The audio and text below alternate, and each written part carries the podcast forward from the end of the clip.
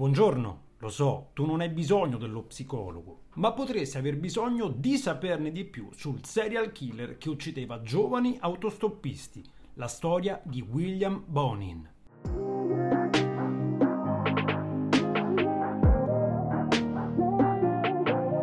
Siamo al terzo episodio con storie di disagio mentale gli episodi in cui parliamo di come la psicopatologia si strutturi e le conseguenze devastanti che possa avere nella vita delle persone. Oggi vediamo la storia di William Bonin. Vediamo come è cominciata la sua malattia mentale. Bonin nasce nel Connecticut nel 1947.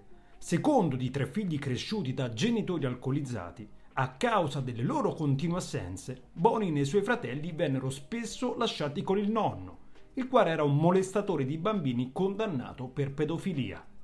All'età di sei anni fu mandato in un orfanotrofio dove fu gravemente maltrattato e ripetutamente molestato.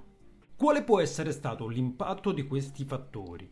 Nel caso di abusi prolungati e continuativi nel tempo, come quelli vissuti da William Bonin, sappiamo che i meccanismi che inizialmente vengono messi in atto come strategie di risposta e di difesa creano una disregolazione nel funzionamento del cervello. Meccanismi che però in assenza di un intervento terapeutico comportano una probabile patologia con sviluppo di gravi disturbi come disregolazione emotiva e disturbi della personalità. E come si è strutturato nel tempo il disturbo in Bonin? Già da adolescente emerse come Bonin avesse cominciato a molestare bambini, cosa che continuerà a fare anche al termine del liceo, quando partito per la guerra del Vietnam abusò di due soldati minacciandolo di ucciderli se avessero parlato. Tornato negli Stati Uniti all'età di 21 anni, molestò nel giro di poco tempo ben 5 bambini, tanto da venire rinchiuso in un ospedale, dove però fu rilasciato perché definito non curabile. E tutto questo portò poi all'esplosione del disagio mentale. Il suo disturbo si aggravò tanto fino al punto che uccise e violentò pensate almeno 30 giovani ragazzi, per la maggior parte autostoppisti. Le vittime venivano fatte salire sul camper di Bonin, il quale le legava per poi abusare di loro. Venivano poi strangolate e lasciate lungo le autostrade del sud della California. Bonin dichiarò che avrebbe continuato ad uccidere in quanto per lui era sempre più facile farlo. Come è evoluto il quadro clinico di questa persona? Bonin venne arrestato l'11 giugno del 1980 e da subito confessò ben 21 omicidi. Trascorso un totale di 14 anni in prigione, in attesa della sua condanna a morte.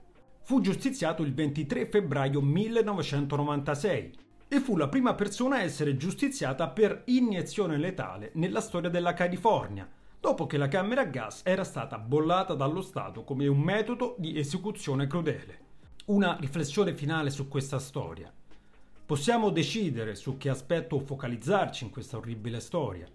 Come sempre cerco assieme a voi di utilizzare queste vicende per comprendere come anche nei disturbi mentali più gravi vi è quasi sempre una possibile finestra di intervento, nella quale si sarebbe magari potuto fare qualcosa Cosa sarebbe stato di Bonin se fosse stato accolto da adolescente magari in una struttura adeguata, che poteva consentirgli di elaborare i suoi traumi? Non lo sapremo mai, ma lascia a voi la riflessione su quanto accaduto. Bene, allora anche per oggi ho concluso. In descrizione trovate tutti i riferimenti per seguirmi sui social, dove mi trovate sempre come tu non hai bisogno dello psicologo Seguitemi perché ogni giorno condivido informazioni, curiosità e spunti di riflessione che hanno a che fare con la psicologia.